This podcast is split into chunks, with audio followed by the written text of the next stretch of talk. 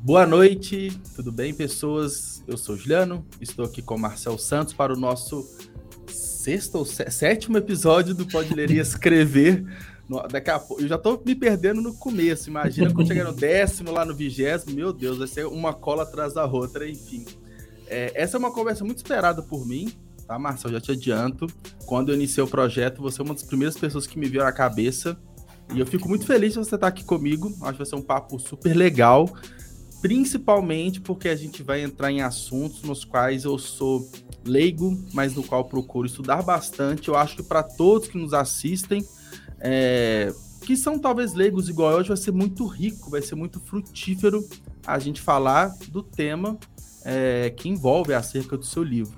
Então, antes de mais nada, muito obrigado por estar aqui comigo, por estar aqui com todo mundo que vai nos escutar e nos assistir. E boa noite. Como que você está? Tudo certo por aí? Boa noite, Juliano. Eu agradeço muito ao, ao convite para a gente bater esse papo aqui sobre escrita, livro, leitura Sim. de modo geral. Dá boa noite também, né, para quem está assistindo a gente. E bom dia, boa tarde para dependente de quem estiver ouvindo. Quem assistir depois. Né? é, exatamente. Essa que é a vantagem do deixar gravado, né? A gente não tem essa limitação. Então temos que Sim. falar de forma, muitas das vezes, atemporal.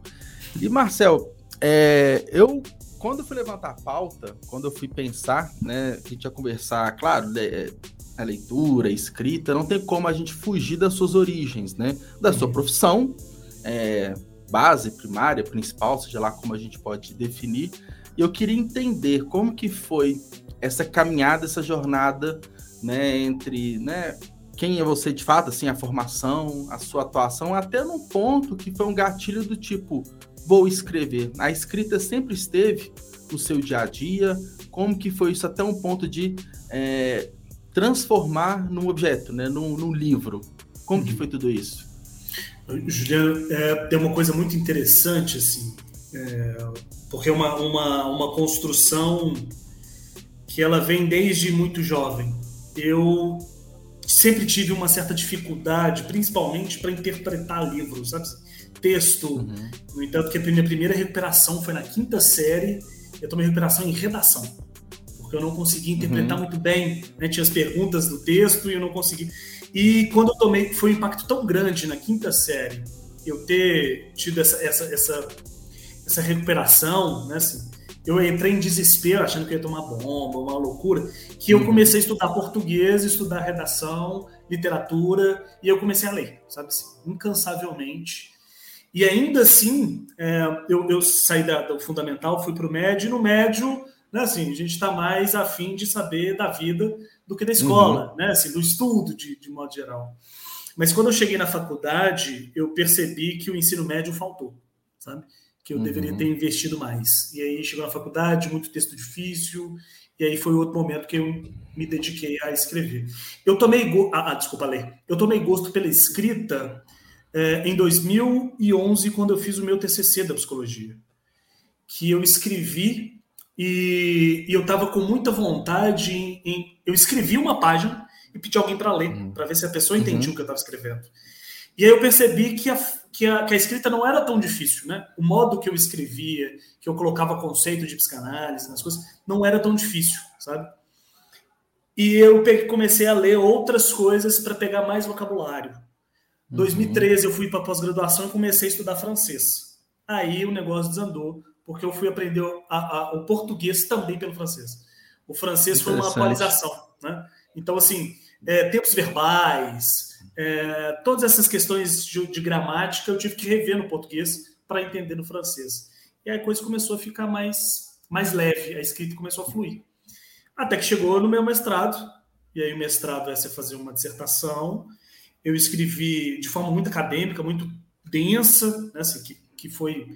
Eu escrevi a minha, a minha dissertação em seis meses, por, por questões de, de disciplinas né, das matérias da faculdade mesmo. Só que a, a, a, ideia de escrever, né, porque o meu livro ele é uma, um produto do mestrado. Uhum. Eu tirei algumas partes incluí outras e facilitei a escrita. Mas o, o gatilho para escrever, principalmente do tema, né, assim, que é o livro Feminicídio, foi a partir de um atendimento é, que eu estava tendo de um rapaz que agredia, né, ele estava lá porque ele tinha agredido a, a ex-esposa. E ele falou uma frase assim que me marcou muito, que me deixou muito confuso. Assim. Eu perguntei para ele, então quer dizer que se você encontrar com a sua ex-esposa, você vai bater nela de novo? Ele falou, não, porque não a amo tanto. E isso trouxe uma. Isso, isso ficou fritando na minha cabeça por tanto tempo uhum. que eu quis, me, me, eu quis perguntar por que, que uma pessoa, um homem, mata uma mulher que diz que ama. Né? E aí comecei a pesquisar em cima de Freud, uhum. escrevendo, até que, que nasceu o livro. Assim. E sempre vem aquela frase, né? Assim, quem, quem apanhou de mãe já sabe, já escutou isso. Né? Eu te bati porque eu te amo. Né? Eu sei que, sim, que é bom para você. Sim. Uhum. E eu imagino que não há uma resposta exata não, não. para essa pergunta. Não há, exatamente. Imagino que você pode ter algumas interpretações, algumas linhas, alguns caminhos que você consegue entender, uhum. ou ao máximo disso, o comportamento de quem agride uma mulher. Uhum. Estou co correto, né? Sim. Mas então a gente chegou no ponto, né, do, da evolução sua, a sua necessidade interna de é, talvez se expressar melhor. Eu vejo muito que a escrita, para mim, é, é um outro caminho de expressar aqui, aquelas minhas ideias, o meu sentimento, e eu acredito que a gente materializa algo né, no, no livro. O livro ele está ali, vai estar tá ali o resto da vida, diferente de um artigo digital, alguma coisa nesse sentido. Então, acho que foi talvez uma evolução natural da sua necessidade de é, e concluir nas etapas da vida, né? Então, graduação, aí você sentiu essa dificuldade que eu imagino que não seja. É, eu sou da área de formação de exatas, né? Eu fiz engenharia, você fez humanas, psicologia. Uhum. É muito denso, é, muito, é muita leitura, muita Sim. interpretação, muito estudo, né? E uma área da saúde delicada, né? E foi para o uhum. mestrado uhum. e aí para o livro. E você sente que fecha um ciclo ali, não que você não vai escrever mais nem nada, mas você se, se deu por satisfeito e com a, com a finalização do, do, livro Feminicídio, qual que foi o sentimento, a conclusão, o livro em mãos, o lançamento, como que isso pegou em você? Eu, eu costumo dizer que o meu livro ele é o meu primeiro filho, sabe? É a sensação Sim. de isso daqui saiu de mim. Né? Uhum. Teve ponto aqui da, né, da editora, de quem vai, né, vai, vai ver a fotografia, mas isso daqui é meu, sabe? Sim. Isso está colocado para a eternidade uma produção minha. E ele foi um gatilho muito importante para eu, eu. Eu fiquei com muita mais vontade de escrever artigos também, sabe assim? Para colocar no Lattes, etc, etc. Mas, sei lá, deve ter 15 artigos publicados, mas ninguém, nenhum deles, chega nem perto da paixão que eu tenho pelo livro, sabe assim? De ver a capa quando, eu, eu quando a uhum. editora me mandou, eu falei, gente, sabe? Ver a construção, tá ali em cima, cadê? Me manda de novo. Eu li o meu livro antes dele ser publicado 19 vezes. E ele ainda saiu com dois pontos que eu não queria que ele saísse. na, na, abertura, na, na, introdução do livro, a primeira frase está escrito crime passional. Eu sempre tive. Eu sempre tive uma. uma, uma... Eita, caiu até um negócio aqui. Você vê a raiva, eu derrubo as coisas. Quer ver? Tá, tá, tá, uma das primeiras páginas aqui da, da introdução, Está escrito uhum. crime passional. Eu tenho a. Eu, eu, a, minha, a minha dissertação foi, teve esse nome, né? Crime passional, Sim. mas entre aspas, porque eu abomino essa expressão.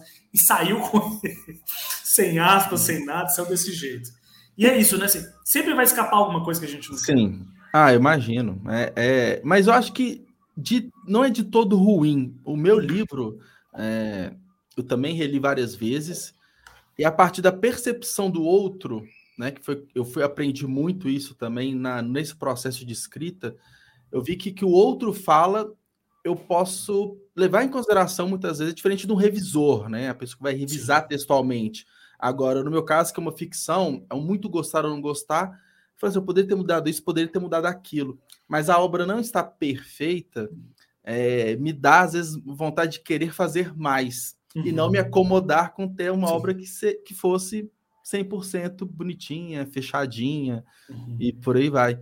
É, eu quero, claro, quero saber muito mais feminicídio, mas tem outro projeto em frente, mais um livro? Você, é. você pensa em recorrentemente escrever? É algo que fala assim, eu quero isso aqui ad eterno, assim, sempre sim, vou estar escrevendo e publicando. A minha, a minha proposta era, inclusive, minha proposta com a editora, inclusive, era de publicar um livro a cada dois anos. Sim. Mas pandemia veio e eu falei, não, três anos tá bom, né? Três anos tá bom, a cada três anos tá bom. Então, provavelmente, né, assim, tudo indica que agosto do ano que vem tem um lançamento de mais um livro é, uhum. é, sobre, é, assim, claro, todos eles vão ser de psicanálise, nem que seja um livro também do ano que vem, não. Uhum. Mas estou pensando também mais para frente um livro de convite, né? Se eu convidar as pessoas para escreverem cada um um capítulo, sabe? Então, fazer um, um, livrão e eu vou organizar. Mas a minha ideia é essa de. Né, tem gente que tem 20 filhos e eu vou ter 20 livros. Sim. cada um é, com suas produções, né? Sim, exatamente. É, é um paralelo interessante, né? Que o, o filho, né? Você fazer ele, vamos colocar assim, é mais fácil, mas a criação, né? O é. pós é muito mais complicado. O livro, a preparação, o fazer, a criação é muito mais difícil, depois está pronto. É... Então, quase que um, um inverso ali. Você já uhum. pode, já tem a temática, o tema central do próximo livro, você já pode abrir assim para a gente? É, vai ser a, a, minha perspectiva ela é sempre é, do mesmo ponto assim. a minha ideia ela é sobre a clínica psicanalítica né? Assim, Uhum. Então, a ideia é de trazer um livro que possa facilitar o entendimento de conceitos da clínica, né? conceitos uhum. psicanalíticos, assim. Além disso daí, assim, eu acho que, que, que porque é uma ideia, Juliano, que, que nós tivemos, que a psicanálise ela se movimenta, né? Ela é uma, uma teoria Sim. em movimento, porque nós estamos em movimento. Né? Então, a ideia de, de, de, uma aposta de uma clínica atual mesmo, sabe? de trazer como né, alguns psicanalistas já trouxeram livros, já produziram livros aí sobre atendimento virtual, mas Sim. Então a ideia é mais ou menos assim, trazer um pouco a clínica é, atual. Né? Interessante. E é um outro ponto que eu tenho dúvida é o para quem, né? Para quem que, né, essa temática serão para psicólogos ou para pessoas que ainda estão afastadas da, da psicologia, psicoterapia, enfim. Para quem você quer é tornar mais acessível, é, desmistificar né, uhum. todos esses aspectos para o público ou seria mais voltado para profissionais? É, eu tenho uma ideia de um livro, inclusive, que é ele é focado para pessoas que têm o estudo, né, algum tipo de estudo em psicanálise, né? Uhum. Então, se uma pessoa, uma pessoa leiga pode pegar esse feminicídio, ler mas ela vai ter uma certa dificuldade, não porque eu escrevo difícil, porque a psicanálise é uma coisa um pouco mais chata mesmo, né? Assim, então, uhum. a, o conceito não é que eu vou ler um conceito e ficar nele. É um conceito, eu digo que a obra do Freud é uhum. é uma obra em movimento, sabe assim? O Freud, em 1905, ele escreve uma coisa, em 1935, ele volta lá em 1905 para corrigir o que ele falou, sabe? Uhum. Então, o livro é isso também. O, a psicanálise Legal. é esse. Mas, é uma evolução, é, flu, é fluxo, isso, né? É, é fluxo. Isso eu, eu a, a, tentativa igual desse, desse livro que ficou em Freud, né? Eu só, eu só trabalhei em Freud nele. A, os próximos, o Lacan já vai aparecer um pouco mais humilde, não uhum. tanto pesado quanto Freud, mas vai aparecer porque Lacan é um autor que muita gente acha difícil. Né? Eu, particularmente, acho Sim. o Freud muito mais difícil. Exatamente uhum. porque o Freud é poeta, né? O Sim. Freud ele, ele, ele, utilizou da gramática o que Lacan precisou utilizar de números, né? Assim, Lacan uhum. tenta explicar o psiquismo a partir de números. Então, você que sabe de exatas, lê Lacan de forma tranquila, sabe? Assim, tranquila. Porque ele, você já tem um entendimento do que, que é um. um... Isso, para a gente da humanas, é mais difícil. Sim. Mas ainda acredito que. Mas é, a ideia é de pessoas que não têm conhecimento de psicanálise, mas ela precisa minimamente saber o que, que se trata alguma coisa, sabe? Sim. É, tem que partir de um interesse, né, de estar aberto Sim. a entender o assunto e de repente uma leitura prévia, né, ou algo que não seja a pessoa pega aleatoriamente o livro para ler, fatalmente uhum. ela vai se afastar. Sim. E aí voltando, né, no feminicídio, é, tá até na no prefácio, né, você, na epígrafe, na verdade, você dedica o livro às mulheres né, que sofreram violência. É a dedicação a elas. Eu Sim. imagino que é, a importância de falar sobre isso né, de uma forma clara, aberta e até pesada muitas das vezes. Uhum. Mas e o feminicídio ele é para quem, né?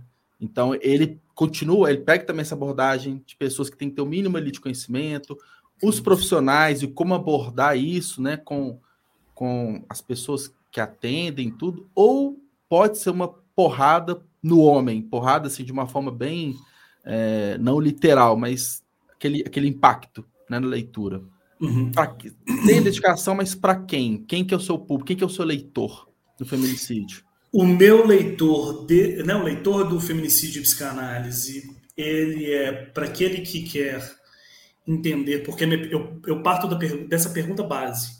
Sim. Porque um homem comete um feminicídio contra sua parceira íntima. Né? Uhum. E eu deixo claro que é parceira íntima, assim, aquela pessoa que eu vivo com ela o tempo todo. É, então, eu tenho dois públicos: aquelas pessoas que trabalham com a psicanálise, e um segundo, e, um, e um público também que é as pessoas que têm interesse em saber o, o que acontece. O meu, a minha ideia inicial é para psicanalistas, para pessoas que trabalham com psicanálise, para atender agressores. Né? Ah, então, a, a, o meu intuito é saber o que se passa diante das duas hipóteses que eu que eu pesquisei, né? São hipóteses uhum do que, que faz com que um homem possa cometer um ato de feminicídio. E dessa, nessa, nessa descoberta anterior a este ato, eu consigo, de algum modo, dentro do, da, da, análise, uhum. fazer com que esse homem desloque essa vontade de matar para outra coisa.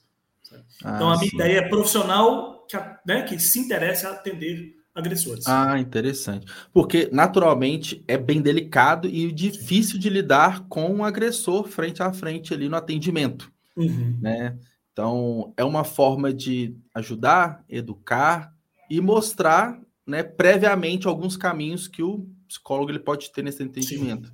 E, e é bem possível, né, eu imagino, canalizar essa vontade de agredir, de matar que o homem tem, que alguns homens têm, em outros meios, assim, e, assim, curiosidade mesmo, como que seria, como que se canaliza, é, novamente, é muito particular de pessoa para pessoa, sim, mas sim.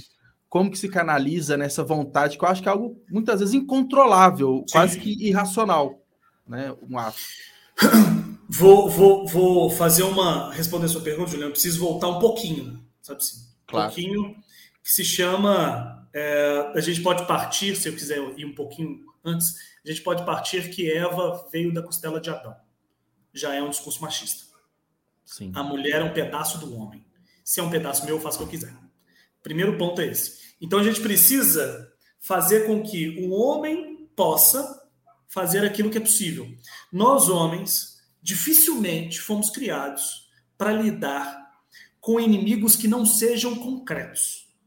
Eu preciso de um inimigo vivo, o homem não sabe lidar tão bem, né, assim, com, ah, Marcel, mas os maiores pensadores são homens. É porque as mulheres não tiveram espaço, porque senão eles não estariam ali, né? Então, assim, ah, o homem não sabe lidar, a cultura machista não permite que o homem lide com, com, com inimigos concretos. Só, desculpa, com inimigos abstratos, só ah, concretos. Sim, sim. Uhum. E a ideia é essa. A ideia é onde foi que o homem se sente narcisicamente ferido?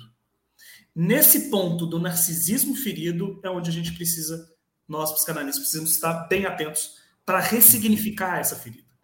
Porque quando eu, homem, tenho meu narcisismo ferido, eu tenho duas saídas. Ou eu lido com o meu narcisismo, ou eu retorno esse narcisismo para a cultura. A cultura me permite que eu possa tampar a minha ferida. O machismo é isso. O machismo é: uhum. se eu puxo uma mulher pelo braço, tento beijar, e ela fala sai daqui, não é porque ela não me quis, é porque ela é uma vagabunda. O machismo me permite pensar isso. Então a ideia é ressignificar o pensamento de ferida narcísica do homem. Porque o homem mata uma mulher porque ele acha que ele pode. Uhum. E a cultura dá respaldo para ele. Até pouco tempo atrás, assim, até pouquíssimo uhum. tempo atrás a gente tinha, né? Assim, uh, nunca existiu isso na lei, mas todo mundo usava, né? A honra, uhum. defesa da honra do homem. A mulher Sim. traiu, eu matei e ela, eu não fui preso porque né, estava defendendo a minha honra. Então, que honra é essa? A honra que a cultura permite que você tenha. Então, a ideia ah. é essa, de, de perceber onde está a ferida narcísica para atacar ali. Entendi. Então, acaba que. E isso é muito. Eu vejo né, o machismo e outros problemas estruturais na sociedade em pequenos detalhes, né? Então, Sim. quando você fala né, que a mulher veio da costela do homem, é um discurso criado né? Cientificamente não foi assim que ocorreu, né? Naturalmente, então é um discurso que já é criado há milhares de anos atrás, em pequenos detalhes no dia a dia que o homem vai colocando na cabeça, na criação, na formação dele, até chegar a esse ponto máximo que ele acha que ele pode fazer primeiro, porque se eu entendi bem, né? A, feri, a ferida narcísica dele, a mulher que tá ali, é, é ela, é aquele, ele objetifica, objetifica a mulher, porque é ela que está ferindo a.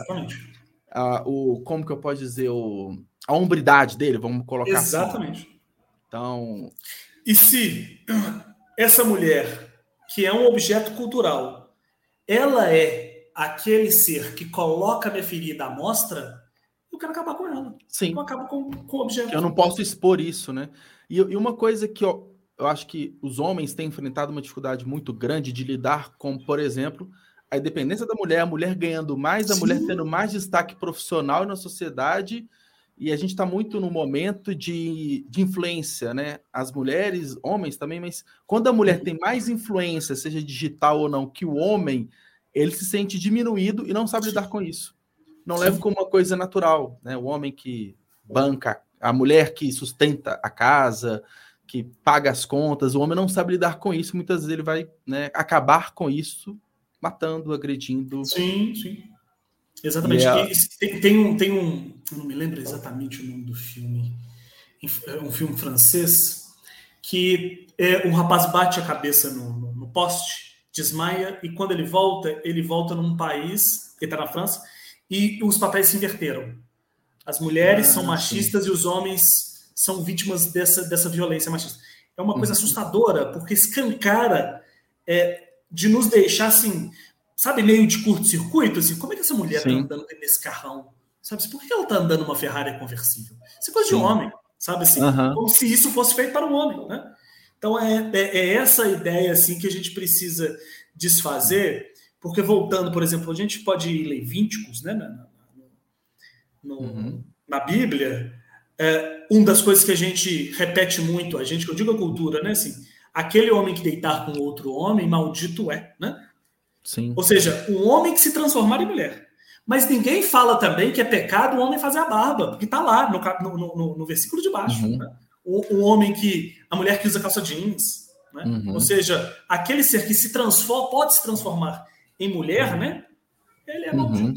Acaba que a gente selecionou que acreditamos que era interessante ou não ao longo do tempo, porque quando a gente fala de homossexualismo, quando a gente fala é, de mulheres protagonistas de algo é, sempre existiu, mas em um determinado momento falou assim: não, isso aqui não é interessante para mim, vamos. Né, quando você fala de mulheres pensadoras, é, eu acredito que tiveram várias, mas não tiveram espaço. Né? Quando a gente fala do homossexualismo, sempre existiu, mas eles não tiveram espaço de mostrar quem eles são. E hoje uhum. que estamos, estamos tendo mais espaço, isso incomoda. Então, eu imagino que o trabalho de lidar com o incômodo, eu não sei se no caso é, de homens agressores seja, não, não falo mais fácil, mas está mais em discussão, né? Eu acho que é um assunto que está cada vez mais em voga e talvez você vê que há um, um, aumento da consciência dos homens, já pensando na consequência do ato dele, e ele às vezes já consegue canalizar isso de alguma outra forma, ou quem tem esse viés agressor, ele é assim, independente do momento da sociedade que ele vive. Como, porque eu vou até exemplificar. Eu fui, né, teve um jogo Atlético Corinthians esses dias e teve um caso de abuso, de importunação, abuso, né? Um homem beijou uma menina à força no bar, no meio de várias pessoas, e o Mineirão não fez nada, de acordo com o relato delas, ou seja, é algo que está ali, por mais que se falam uhum. que hoje estamos cada vez mais conectados e, e, condenando esse tipo de ato, eu fico imaginando como que alguém ainda faz isso. Porque a gente uhum. falou de, do cultural, do cara meio que criado para isso. Mas e quando falam bastante que é errado, desmistificando é, essa cultura, e mesmo assim o cara faz? É muito dele uhum. ou ainda estamos muito atrasados para lidar com essas questões? É, vamos dizer que nós ainda estamos muito atrasados. É, Para uma sociedade começar a pensar alguma coisa, ela precisa estar trabalhando aquela coisa há cerca de 100, 120 anos. Ah, Tem 133 anos que o Brasil teve a abolição da escravatura. Sim. E agora a gente está falando disso. Vai acabar o racismo no Brasil com quando? Eu acredito que não vai acabar nunca, mas quando é que nós vamos ter um, um, uma, né, assim, a gente, nós vamos ver mais, é, nós vamos ver médicos pretos juntamente com médicos brancos, 50-50. Sim. Em 2200. Porque nós estamos falando agora, depois de 120 anos, que começa a se falar para ter 100 anos para uma modificação cultural. Uhum. Né? Porque a gente está falando de cultura e de civilização. A civilização uhum. se dá na cultura. É, então, assim, eu preciso de várias culturas para transformar uma civilização. Eu sou extremamente privilegiado porque eu estou dentro de um meio onde que as culturas acontecem. Uhum. Né? Onde que está mudando ali, né? Onde eu chego e, e xingo um, um, amigo, né? Assim, ah, não sei o que, um termo, outro, etc, etc. Cara, às vezes a gente cai, né? Assim, a gente cai nas, nas, nomeações, né? Assim, é, mas as categorias de pessoas pretas, mulheres, homossexuais, eles atualmente eles são tomados como objetos uhum. dos homens héteros. Né? É. E os homens héteros, quando eles têm os objetos, eles fazem o quê? Eles transformam em escravos para uhum. o privilégio dos homens héteros. Ou acabam com os objetos, se os objetos Sim. se negarem a dar. Esse, esse é um ponto interessante que ainda não é normal para a nossa sociedade. Eu não falo nem de comum, né? eu falo de normal. Você ter um preto ou uma mulher num cargo mais alto de uma empresa. Uhum meio que não se aceita isso, mesmo que em silêncio e você não externalize esse preconceito. Sim. Então, ainda não se tem isso, né? E outro ponto também que eu acho que é muito escancarado é quando a gente tem é, diversos artistas declaradamente homossexuais que a gente idolatra, vai no show, grita, e isso não de agora, desde a década de 60, 70, mas que fora, do lado de fora do show, estamos batendo no homossexual. Então, uhum. eu acho que essa objetificação, você, você, enxerga aquilo como objeto. É o artista, tipo assim, você só serve para cantar e fora Sim. você não existe como um ser humano. Acho que é mais ou menos um paralelo. A sociedade ainda enxerga isso. Uhum. Ainda vê isso, né? Acho Exatamente. que é muito, muito esse caminho. Aí a gente voltando, né? Uma dúvida é, que, eu, que eu tive também, né? Do livro Feminicídio. Como que foi a recepção das mulheres? E, e, além da recepção, como que foi tipo um homem escrevendo sobre feminicídio? isso, daí, isso? isso daí foi assim, muita gente perguntou isso. No sentido do lançamento, inclusive, teve gente fazendo essa pergunta. Sim. Quando a minha sobrinha pegou a quarta capa, né, que é a parte de trás, Sim. quando ela começou a ler, tem lá uma eu mulher. E ela falou assim: "Mas você não é mulher?" Eu falei: "Mas quem escreveu a quarta capa é uma mulher, né?" Foi uma uhum. amiga minha, Carla Bicari, que eu convidei para escrever. É, eu deixo claro na introdução que eu não vou falar de feminicídio enquanto um conceito social. Eu vou falar do homem. Uhum. Então, é, embora o nome seja feminicídio, é feminicídio porque eu estou dizendo de um ato cometido pelo homem. Sim. Não estou uhum. dizendo da mulher vítima de feminicídio. Sim. Então, a minha, a minha construção, que embora se eu, se eu tivesse dizendo da vítima do feminicídio, da família, se eu quisesse dizer da mulher, né? ainda assim de modo teórico, seria é, possível, porque eu estou dizendo de um psiquismo, não estou dizendo de um lugar so, somente social, né? estou dizendo de cada um ali diante de uma hipótese e tal. Mas eu quis deixar claro, porque não se tem estudo, principalmente da psicanálise, sobre masculinidades. Então começou agora. Uhum. Todo psicanalista queria falar sobre o feminino, sobre a feminilidade, sobre a histeria, que a psicanálise nasceu, inclusive, assim, a, o uhum. Freud quis saber por que, que as mulheres se convertiam, né? Ela ficava em conversão, paralisavam o corpo. Ele queria saber por quê. E ele percebeu que as mulheres não falavam, porque a cultura não permitia. Então ele permite que essas mulheres possam ter um tempo para falar sobre, né? Sim. Mas ainda assim tem um, um, um, um ponto assim que eu estou dizendo do homem. O meu livro é dedicado às mulheres que sofrem violência, mas o meu livro é sobre o homem. Sim. Eu, é feminicídio, não é feminismo, né? É Isso, feminicídio. feminicídio. Acho que a melhor definição é essa, que é o, é o crime, o ato cometido pelo homem. Pelo homem, exatamente. Então... Porque uma mulher matar uma mulher é um homicídio. Sim. O feminicídio, ele se declara quando um homem mata uma mulher pelo simples fato dela ser mulher. Nossa, mas como é que eu vou achar? Como, como assim que eu vou, vou definir né, que esse homem matou uma mulher só porque ela é mulher? Ele matou ela porque ela é esposa. Mas também não necessariamente quando você tem relações íntimas, né? Não, então, de forma, de forma Sim, é e quando aí, você mata é, que entra... é quando o motivo é ser mulher. Né? Exatamente. A, a, motivação do homem é que ela é mulher.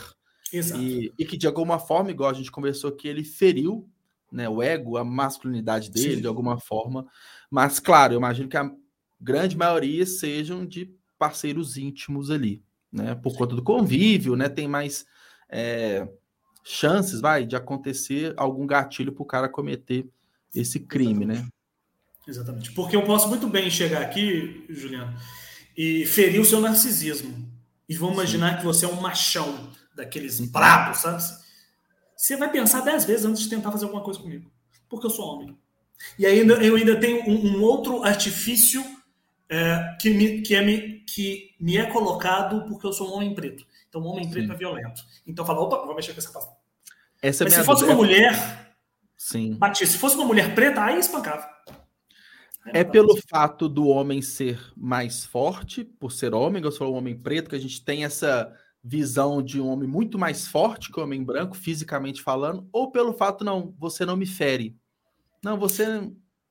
Entendeu? Pelo, pelo, pelo fato de, de que, quando se tem na construção social uma violência, o homem preto é colocado no meio dessa violência. Então, a favela. Como agressor, né? como, como cara agressor. que agride. Exatamente. Então, é, quando a gente vê uma pessoa preta chegando perto do nosso carro, a gente é muito mais fácil a gente levantar o vidro do que um homem branco. Os dois podem estar arrumados, né? mas a, a, a, a inserção dessa imagem de pessoas pretas serem violentas a, a palavra doméstica, né, doméstica, ela vem da escravidão que acreditava que as pessoas pretas precisa, precisariam ser domesticadas. Porque elas eram uhum. selvagens, sabe? não eram humanos. Era outra classe. Né?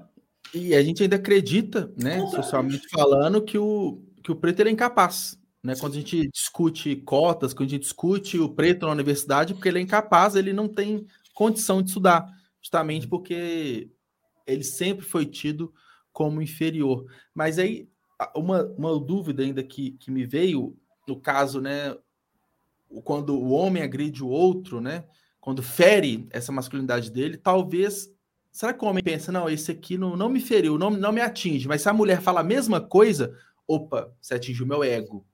Então, talvez a, a probabilidade dele agredir a mulher talvez seja até mais por conta disso que, por ser na cabeça desse homem um ser inferior que não pode contradizê-lo, aí esteja mais propício a agredir, talvez. Ou estou enganado, ainda tem esse não, aspecto. A, a, a, igualdade ela permite é, mais relevância quando uhum. se está com, com o igual. Né?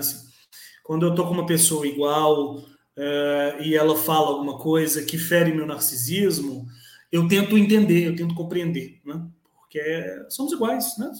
Então eu, eu sei do que, que ele está falando, eu sei o que, que ele sente também, né? E o diferente a gente quer destruir, né? a gente quer acabar com o diferente. Né?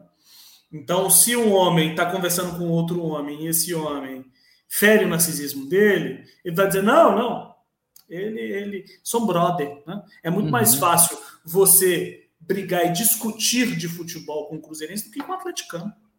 Embora o Atlético não fale uma besteira, uma grande besteira. Você vai uhum. corrigir, vai zoar. Mas o Cruzeirense sim. é a possibilidade de você brigar com ele. Porque é o diferente. Sim, sim. Diferente Além... que mais psíquico. E eu imaginando cenários assim, sei lá, você está numa, num churrasco, né, numa roda. Tal. Se a mulher te fala e te ofende, você sente muito mais agredido que um homem falando no meio dos sim. outros, né? Ou seja, é o homem ele não pode estar numa posição abaixo da mulher e não falo nenhuma questão de agressão, você está discutindo sobre política, sobre algum aspecto da economia que seja, o homem ele se sente ali, tipo, eu não posso estar abaixo dela nos meus argumentos.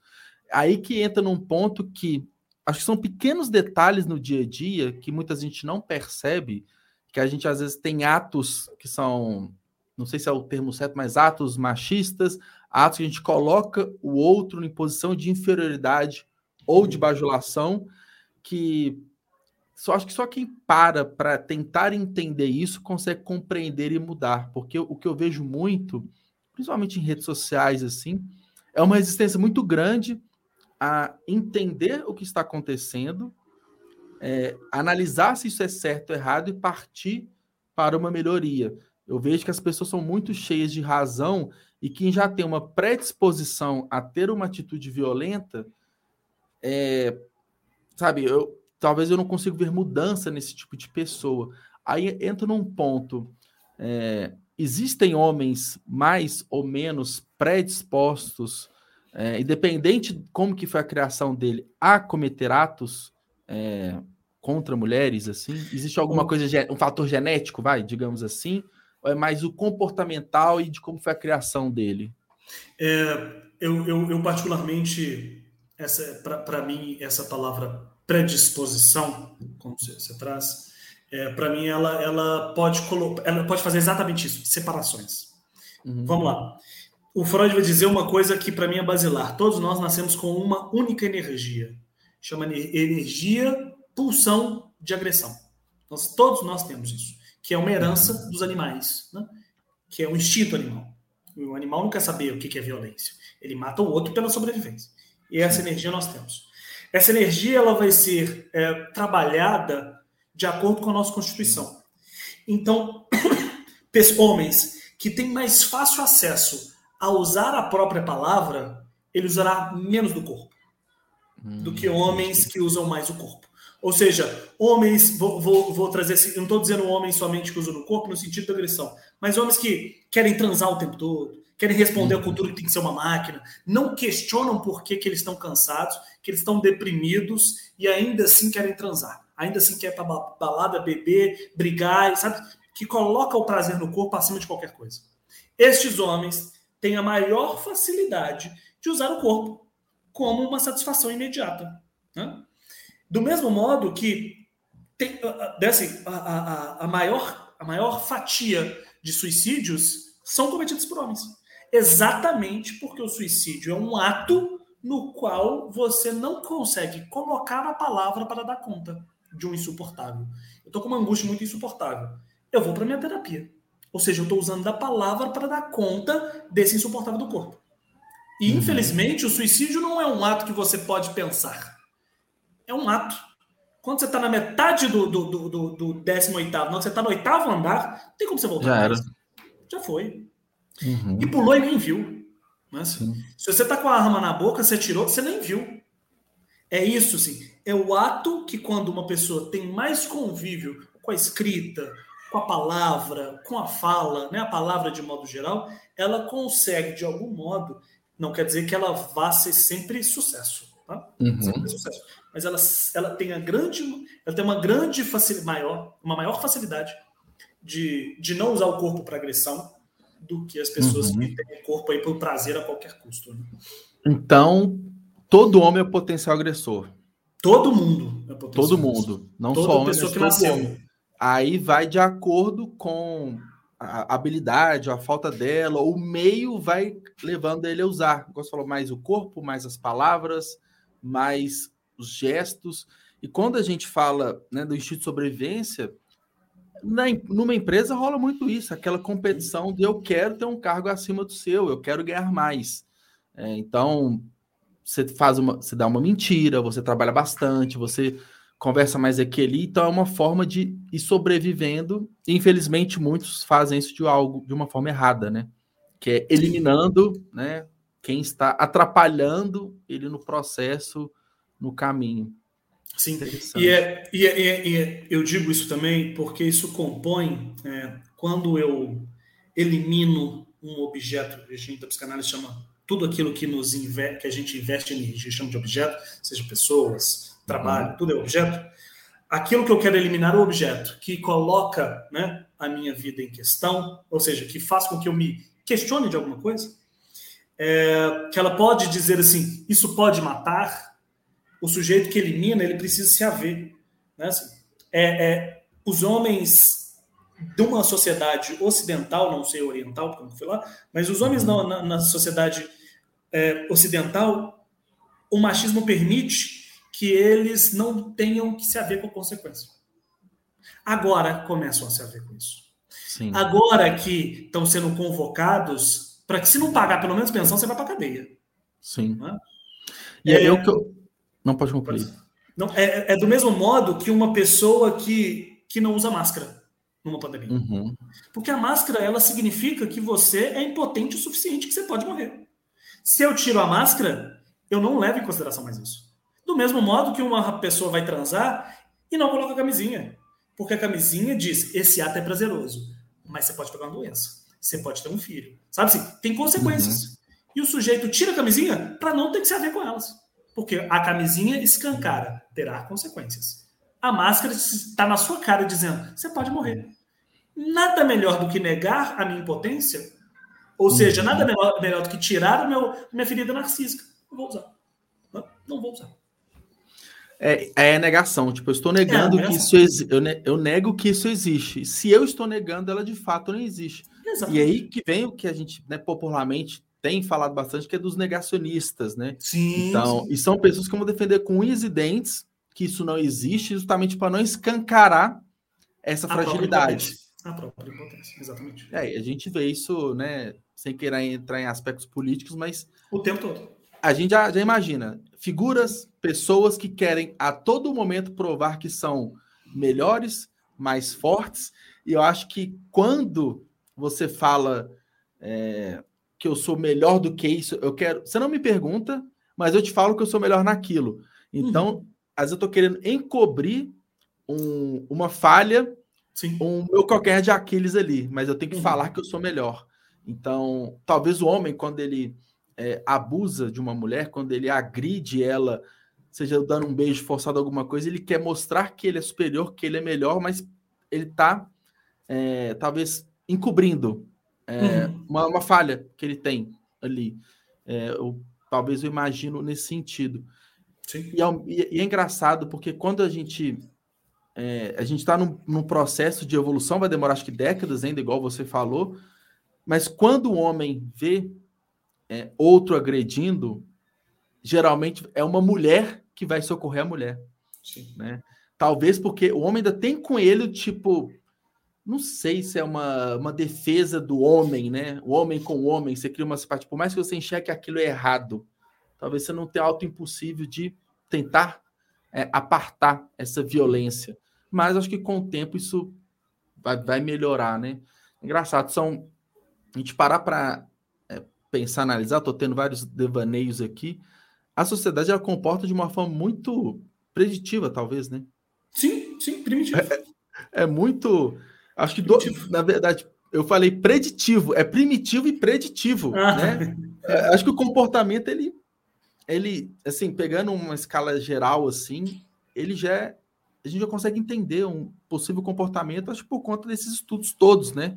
Que, que muitas vezes culminou com no livro. Eu queria voltar no livro, Marcel, o uhum. seguinte, como que você vê hoje, após a publicação dele, a gente falou do lançamento, dos impactos, mas como que você vê hoje no no seu atendimento? Claro, a gente não vai entrar em detalhes nem nada, só aspectos gerais, porque é algo muito particular, mas você se sente assim que é, foi um passo importante assim na sua carreira como psicólogo, psicanalista, traduzir hum. muito do seu estudo nas palavras, você se sente, não falo melhor, mas talvez mais bem preparado para lidar com situações que né, vão ser talvez difíceis, novidades para você no dia a dia de consultório?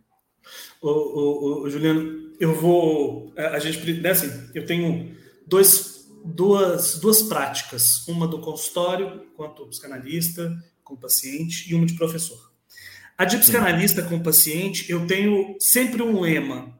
A experiência analítica se dá com os danos, não se dá com os anos, e nem com o livro. Se dá comigo sentado, escutando o paciente e construindo o caso dele. Uhum. Então, vou ser muito sincero. É, o livro pode me ajudar a construir o caso. A escuta não, não, diferencia absolutamente nada. Porque a escuta, ela é na hora. Sabe? Então, não vai ser página 10, eu tô lá. Não. É a prática. Mas, é a prática é, e a vivência. É a vivência que vai te trazer. É, é saber que o que esse paciente está dizendo, o meu inconsciente me leva na primeira sessão dele, sabe assim? E eu devolvo uhum. alguma coisa. Então, é, é o dano porque a prática é extremamente cansativa. É o dano que eu sinto todo dia que eu estou lá no consultório. Uhum. Mas enquanto professor, foi um, um, um, uma experiência, é, porque eu li, vamos dizer assim, se eu pegar todos os textos que estão ali, que eu, eu li metade do Freud. Freud, sei lá, deve ter 10 mil páginas. Eu li metade de Freud. Sabe? Então eu sei o caminho que o Freud fez com vários conceitos. Embora seja um livro de 150 páginas, não faz ideia de quantas páginas, né? Assim, quantos textos eu tive que ler para escrever uma página. Né? Uhum. Então, enquanto professor, para transmitir a psicanálise, depois que eu terminei o livro, e né, assim, a gente vai ter a gente passa um tempo digerindo aquilo ainda, Sim. depois que eu digeri tudo, o livro bonitinho, hoje, hoje, é extremamente, foi extremamente benéfico. A minha experiência enquanto professor aumentou, assim, 300%. Uhum. Pô, que legal. Leitura, a leitura, e eu tô, todo, toda vez que eu posso, eu tô lendo meu livro, sabe assim? Uhum. Para saber onde que eu posso avançar ali, um ponto, opa, uhum. né? Eu fiz um, um canal agora há pouco, fiz um react, tem cinco anos que eu fiz um vídeo e, e fui ver e falou, olha, é interessante ali que o vídeo tá, tá certinho, tá correto enquanto conceito. Sim, legal. Mas tem algumas coisas que a gente avança, né? E eu gostaria muito de ver é. o livro daqui 10 anos, eu ler e falar, olha, dá para avançar e muito aqui. Sim. É, é interessante essa separação, porque eu imagino que na sala de aula é muito mais a teoria, Sim. são os fundamentos, os conceitos, que você se aprofundou bastante para escrever uhum. o livro, então, naturalmente, repassar isso para o aluno se torna mais natural, mais fácil, você sabe aonde buscar uma referência, mas eu, eu uma percepção minha de leigo, mas eu imagino que dá mais vontade, que dá mais tesão atendimento, porque Nossa. é todo dia Pode ser com o mesmo paciente, mas é sempre um desafio, é, um, é uma descarga mental muito grande, tanto de, né, você está lidando com a saúde da pessoa, mas deve ser muito prazeroso, não sei se é o termo certo, tá atendendo, porque é um desafio que você pode ter mil anos de faculdade, pode ter dezenas de livros que pode, você pode cair num caso que eu não sei o que fazer. Você não vai Encardido, falar. Né? Exatamente. Encardido. Mas quando você diz eu, eu, eu, não posso falar, eu te digo, que é aí que está o negócio, o narcisismo. Né? Uhum. Te, já teve paciente que eu atendi durante três meses e disse: Olha, infelizmente eu não posso te atender, que eu não estou conseguindo te escutar. Tem alguma coisa que eu não consigo te escutar. você também não consegue, você não consegue muitas vezes compreender, porque não é uma ciência exata. Ali. Exato, exato. E aí eu faço o quê? Vou levar para minha análise. Né? Vou levar para minha terapia para poder falar disso lá, sabe? Para tentar entender minimamente o que é que barrou. Não para eu voltar e falar, volta, né? Sim. Mas seria para mim seria extremamente antiético eu tentar ali, sabe? Não tá indo, percebi que não dava, falar, olha, eu, eu, vou te encaminhar porque realmente eu não eu tenho alguma coisa que tá barrando eu escutar você, sabe? Uhum. E a coisa, né, assim, ou seja, o meu, meu narcisismo foi extrema, foi dilacerado, sabe? Sim. Poxa, você tem 10 anos de experiência e não conseguiu escutar uma pessoa? Que é. isso? Mas aí a gente tem que ter essa, essa ideia. Né? É, mas isso, se for, se for pensar, é, ainda bem que existe, porque eu fico imaginando, se você conseguisse escutar e atender todo mundo. Deus me livre. É, é, ao, aí que seria um problema, porque na minha cabeça, assim, cada pessoa ela, é, ela é muito única, né? Pode uhum. ter. É, até quem é gêmeos idênticos e tudo, eles vão ter traços comportamentais e vontades diferente. e necessidades diferentes que você pode conseguir atender um não atender o outro, né? Uhum. Então, é, mas é interessante esse paralelo. O, acaba que o livro ele complementa, ele ajuda um pouquinho, mas ele de longe vai te ajudar, vai ser muito importante é, ali no, no ele vai, né? ele vai ser importante, como eu disse, os livros de psicanálise nos ajuda na construção do caso, sabe assim? Uhum. Eu estou escutando o paciente, eu vou fazer, por exemplo, um relatório do paciente, eu vou fazer o relatório do paciente todo, atendimento, faço o relatório, vou fazer o relatório, eu vou lembrar, opa, isso aqui ó, tem a ver com tal conceito. Vou voltar no conceito, vou ler o conceito, vou ler tal. Por isso que os canais uhum. têm livro de tudo quanto é coisa. É sobre mãe, é sobre filha, é sobre isso aqui. Porque ele vai descrever muito bem as relações. Não é que eu uhum. vou lembrar disso na hora que eu estou escutando. Sim. Mas na hora que eu estou escrevendo o caso, eu já sei para onde eu preciso ir. Sim. É, e acaba seja, que é a sua contribuição para outros psicólogos, né? Sim, sim. Com seu livro. Nesse Exatamente. Caso. E aí, quando eu escutar a próxima sessão do paciente, eu já sei para onde eu vou, né? Assim, para onde essa, essa, esse caso pode ir, sabe assim? Interessante. O caso, por exemplo, só um, um pequeno fragmento, esse rapaz do amor, não, não, não vou bater porque não amo tanto, ele tem uma ligação completamente direta porque ele foi adotado. Hum. E a mãe dele biológica falava com ele: Eu não te amo. Ele fazia o que for para ser agredido, porque tem atenção, né? Então, quando Sim. ele desloca o amor com a parceira, ele está dizendo da mãe. Né? Assim. Então, essa relação que ele está trazendo aí de eu não amo tanto, por isso que eu não vou bater, porque a mãe, quando amava, batia. Quando ela disse eu não te amo, você não ela... importa nada para mim. Você não Sim. tem nenhuma importância. E aí que vai trabalhar o que, que é o amor. O amor não precisa disso. O amor precisa... E ele vai construindo o próprio amor, que hoje não é mais um amor violento, nem com os filhos dele, ele está casado com outra pessoa, etc. Sabe assim? Então é, é, nesse sentido, sabe? Interessante. E me veio uma dúvida. Uma mulher atender um homem agressor tem uma. Tem uma porque a gente está falando. Da ferida. A, a mulher psicóloga vai estar tá numa posição ali, é, entre aspas, vai, mas o sentimento do cara de superioridade em relação a ele. Uhum. Como, como que é essa relação? É, é, é, é possível? É mais complicado? É um é. choque, né? É, eu já escutei assim de muita gente supervisionando assim que que de, de, mulheres, né, psicólogas, dizendo da dificuldade de escutar um paciente, sabe assim. Eu sempre digo assim, vai atender um agressor, a gente precisa deixar, a gente precisa deixar muito claro, é um homem agressor de mulheres. Ele é um homem que está à frente de uma mulher. O psicólogo, a função dele é provocar. No momento de uma uhum. provocação e perceber movimentos bruscos, vai para a porta. Não, não, não ache que isso vai ser. Ah, eu vou sair da minha posição de psicólogo. Não, você tem que sair. Porque nós estamos dizendo de um homem agressor que já tem, né? Aí não é uma... escopo profissional do atendimento, né? Completamente. Então, assim, como eu disse, né? Eu sou privilegiado. Eu repito, eu sou privilegiado neste ponto também, porque eu sou homem, né?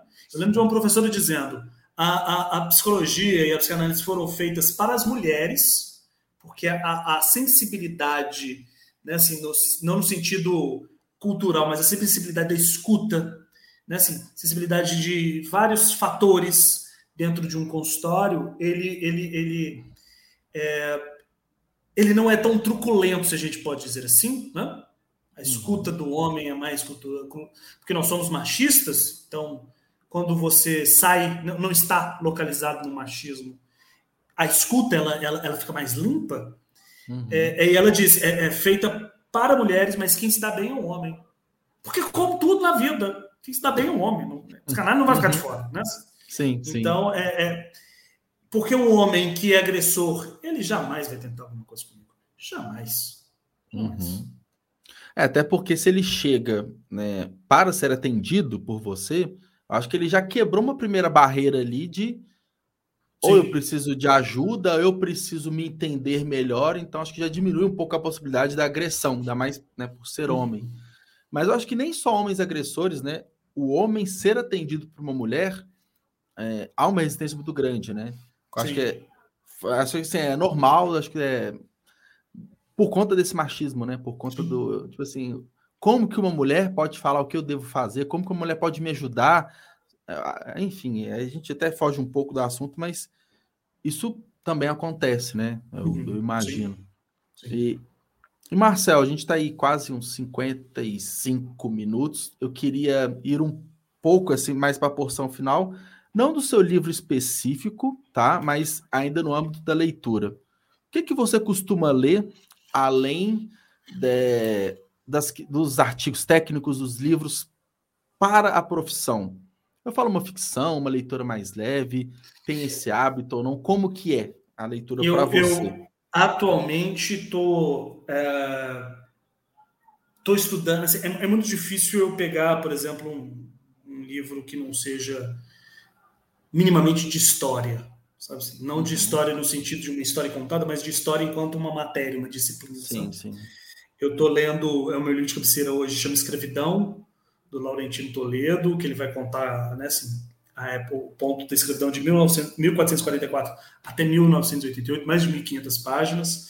Estou lendo o livro 1, mas eu, inclusive, estou lendo até aqui Itamar Vieira, que é o Torturado, que também fala sobre uma questão racial. E, e eu estou tomando esse, esse. Eu estou lendo mais coisas, sempre lendo psicanálise. Sim. Fora da psicanálise, eu tenho lido muitas coisas sobre é, sobre raça e classe e gênero. Né? O tempo todo leio isso. Porque é algo que particularmente te atinge, né? Sim. Te atinge bastante. Sim. Né? Não uhum. só para uma para o entendimento histórico, mas porque você vivencia situações sim. hoje cotidiano por conta é, homem preto, enfim, acho que isso influencia Exatamente. bastante, né? Legal. E, e, e, aproveitando, você citou alguns livros, quais que você recomenda? Assim, qual que é aquele que te impactou? Assim, cara, tipo assim, Juliano ou Fulano, você tem que ler esse livro. Até então, eu indico a todo mundo né, que ganhou o prêmio Jabuti, que é o Torturados. É, é, é, absurdo. Eu li, sei lá, 20 páginas. É absurdo. Tem um livro que é da Charlotte Perkins. Cadê? Aqui, aqui embaixo. Charlotte Perkins, que chama Terra das Mulheres, que é muito legal. É, são três homens. A história são três homens que tá fazendo uma exploração. eles encontram um, tipo um, um, um, um país, né, assim, uma terra que não tem homens, só mulheres, e elas, inclusive, é, não sei, que eu né, não entendi muito bem como é que funcionaria, elas não precisam de homens nem para proliferar, sabe assim?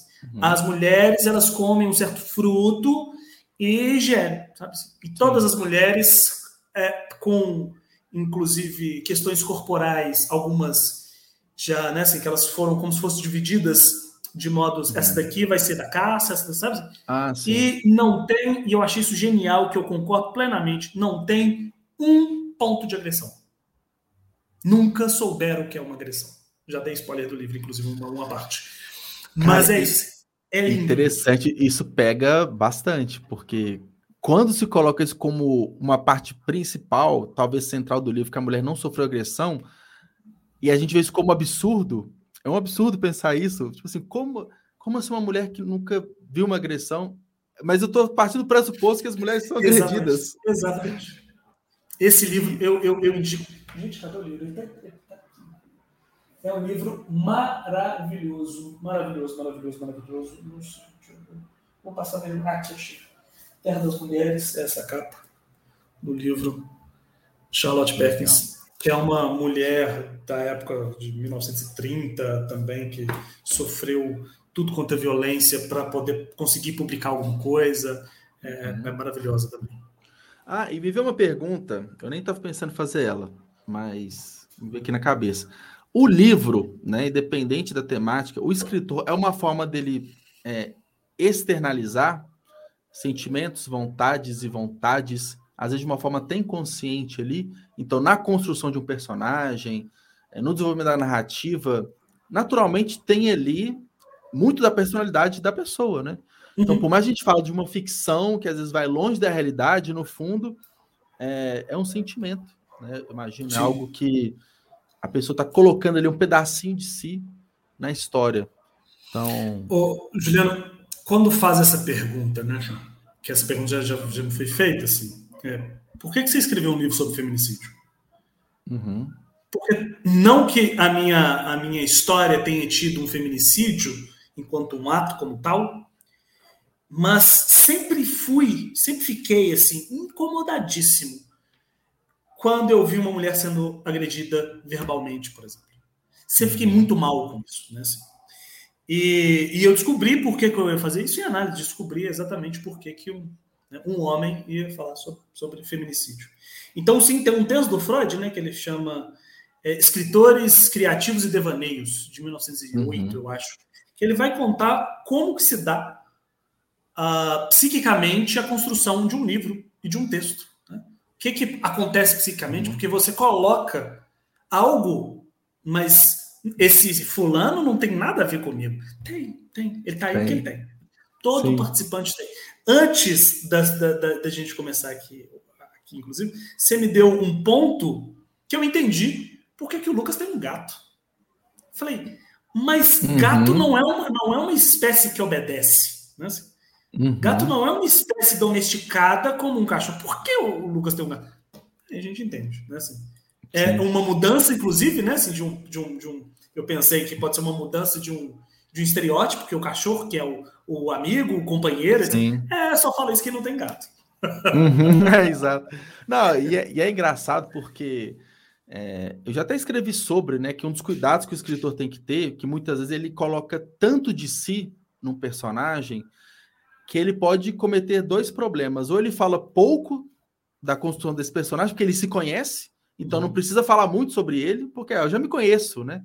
Ou quer falar demais, justamente por se conhecer. Aí quer entrar nos mínimos detalhes e pode, dependendo da narrativa, ficar até fraco, porque não que você tem que ser o melhor personagem para o seu livro.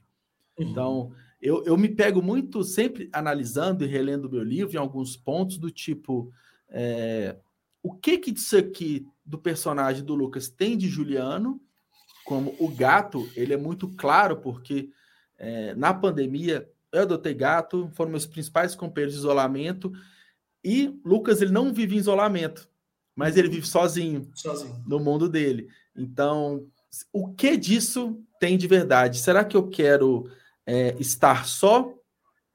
É, e o estar só, eu não quero dentro de casa, talvez eu quero estar só fora de casa. Então foram uhum. coisas que eu fui pensando que quem não me conhece não vai dar a mínima. Sim. Mas para quem me conhece um pouco, consegue ver esses pontos. Então, acaba que, por mais a gente não quer, não, isso aqui não tem nada a ver, isso aqui não, não sou eu. Não, é. Acaba que uhum. inconscientemente, né, a gente coloca. Só que eu queria escutar isso, né, vindo de alguém que entende, Sim. né?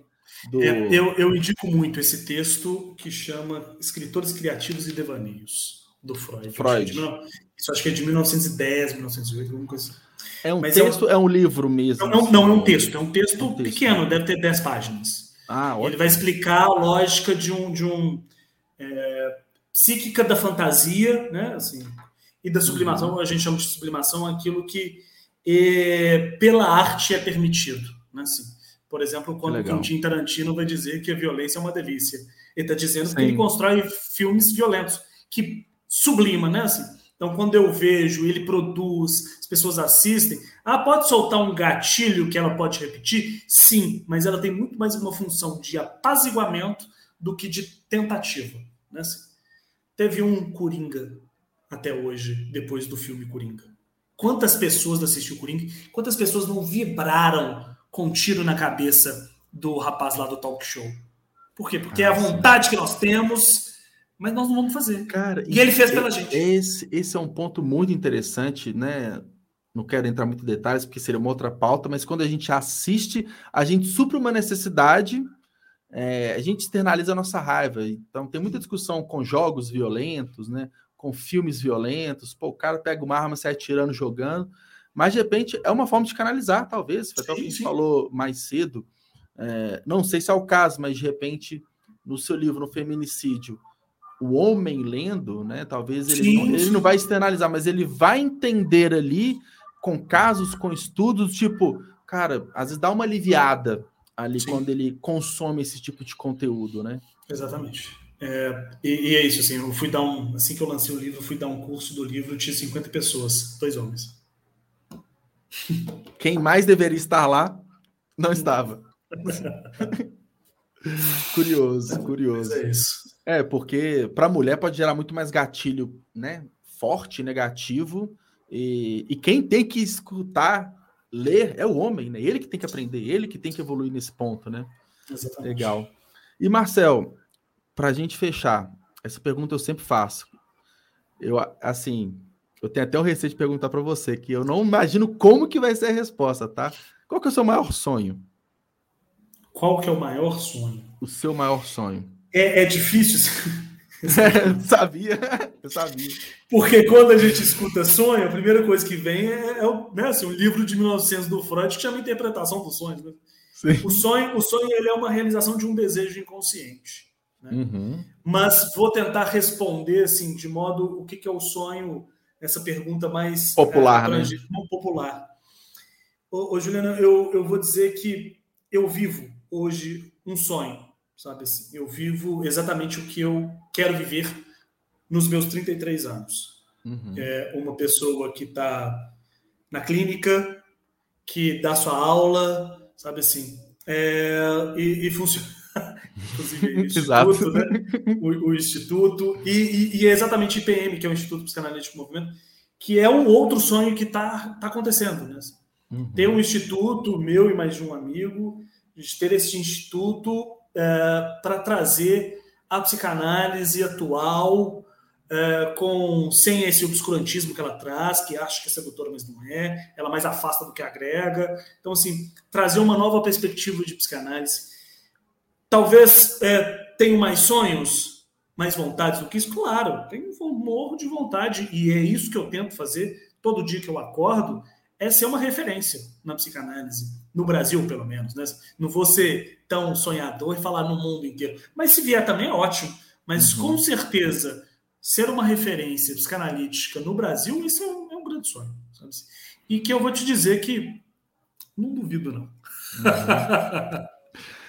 Cara, pode até parecer que eu vou estar inventando, mas um dos principais temas que eu trato em terapia, não sonho, mas vira e mexe eu volto na palavra de ser referência, porque a minha satisfação pessoal e profissional, eu estou muito ligado a ser referência naquilo que eu faço, independente do que eu faço.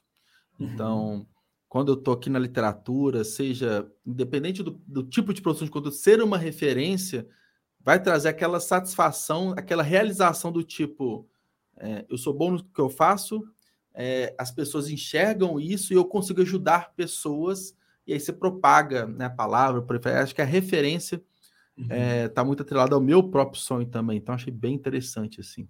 E aí é saber lidar com isso, né? Então, sim, sim. Todo dia sim. pensar, né, desejar e fazer por onde até chegar a esse ponto. Mas eu que me questiono, é, será que chegarei nesse ponto? Porque às vezes eu já sou referência e não sei. Sim, sim. Dependendo da pessoa, dependendo do nicho, dependendo do que seja. Então, esse é o meu medo, do tipo, de sempre, é, de nunca conseguir chegar no ponto, por mais que ano que vem esteja é, melhor, ou enfim, mais desenvolvido do que agora. Então, é um receio de, dessa referência nunca chegar. Sim, e, e, e aí que a gente, talvez assim, a gente precisa pensar, a gente precisa conceituar né, para a gente, Sim. que a gente chama de, de significante, né? Significante uhum. é uma palavra de sentido vazio, exatamente por isso. Por isso que a, a, psicanálise te pergunta um milhão de coisas. Mas o que, que é isso para você? Que a gente, eu particularmente tenho o, o meu conceito de referência. Né? Sim. Que eu delimitando, eu não vou cair na, na, na tristeza de uma demanda, porque nenhuma demanda se responde, ela é infinita, né? Eu, Sim. Hoje eu sou referência para algumas pessoas, uhum. mas o meu conceito de referência é, não é assim. É uhum. referência para uma psicanálise, um estudo de psicanálise, etc, etc, etc que vou trabalhando aos poucos. Né? Sim. Tô, tô e de repente, quando você isso. chegar lá, o seu referencial mudou. Né? Sim. Que eu acho que é até interessante, porque estar em constante movimento é, nos faz acordar e dormir todos os dias, né? Então, de repente, quando a gente perder essa. Gostei desse negócio do movimento, né? À toa que eu coloquei o nome da instituição é... de movimento. Olha, e assim, tá aqui psicanalístico movimento, mas não foi de propósito, tá? Foi, foi uma coincidência. Mas é eu acho que quando a gente para, a gente perde o sentido, aí acho que tudo vai embora. Uhum. Então, acho que manter em constante movimento e evolução, eu acho que é o que nos faz é sonhar, acreditar e por aí vai. Eu então... gosto do, do né, assim, é, o que me, me faz movimentar traz, claro, o sentido, mas o sem sentido me atrai muito. Exatamente para tentar entender o que, qual é o sentido por trás desse sem sentido. Por que, que um homem mata uma mulher? Não tem sentido algum. Mas eu tentei trazer uma hipótese de um sentido por que, que ele faz isso. É, é instigante, né? É instigante pensar isso. Sim. Isso sem sentido é o movimento. Né? É, a é... Covid é completamente sem sentido. Ah, tivemos, uma, tivemos uma vacina. Sim. Precisou, precisa do desconhecido, do sem sentido, para a gente dar o, o nosso sentido para isso. É meio que um looping, né? Porque sim, sim. Dialética. É. Cara. Infinito. É, é, é um bom tema para terminar, porque a fumacinha vai saindo da cabeça, tipo, é um sextou diferente. Falar, falar como, como diz, ficamos por aqui, então. Ficamos por aqui. que ótimo. Marcel, muito obrigado pela conversa, tá? Acho que ela foi muito rica. Como eu já esperava, a gente né, foi, foi e voltou por vários aspectos, além da literatura em si, uhum. mas eu acho que tornou muito mais rica a nossa conversa. Né? Então, muito obrigado novamente, agradeço. E, e, minha cabeça vai fritar um pouquinho mais na hora de editar o vídeo, subir os cortes, e que vai ser legal, vai ser interessante. Muito obrigado, boa noite. Ô, Juliano, muito obrigado pelo convite. Boa noite a você, a todo mundo que está nos ouvindo, nos assistindo aí. E agradeço muito e sucesso Pode Ler Escrever. Muito obrigado. E agradecer a todo mundo que acompanhou aqui também. Recados finais, vai estar disponível, estará disponível né, a live assim que eu encerrar a transmissão. E ao longo da semana a gente vai subir alguns cortes, alguns pontos bem relevantes da nossa conversa aqui com o Marcel. Então é isso. Boa noite, boa sexta a todo mundo. Bom feriado, né? Segunda-feira, dia 15, feriado. Espero que todos descansem, aproveitem. E até mais. Valeu, Marcel. Obrigado. Falou, tchau, tchau.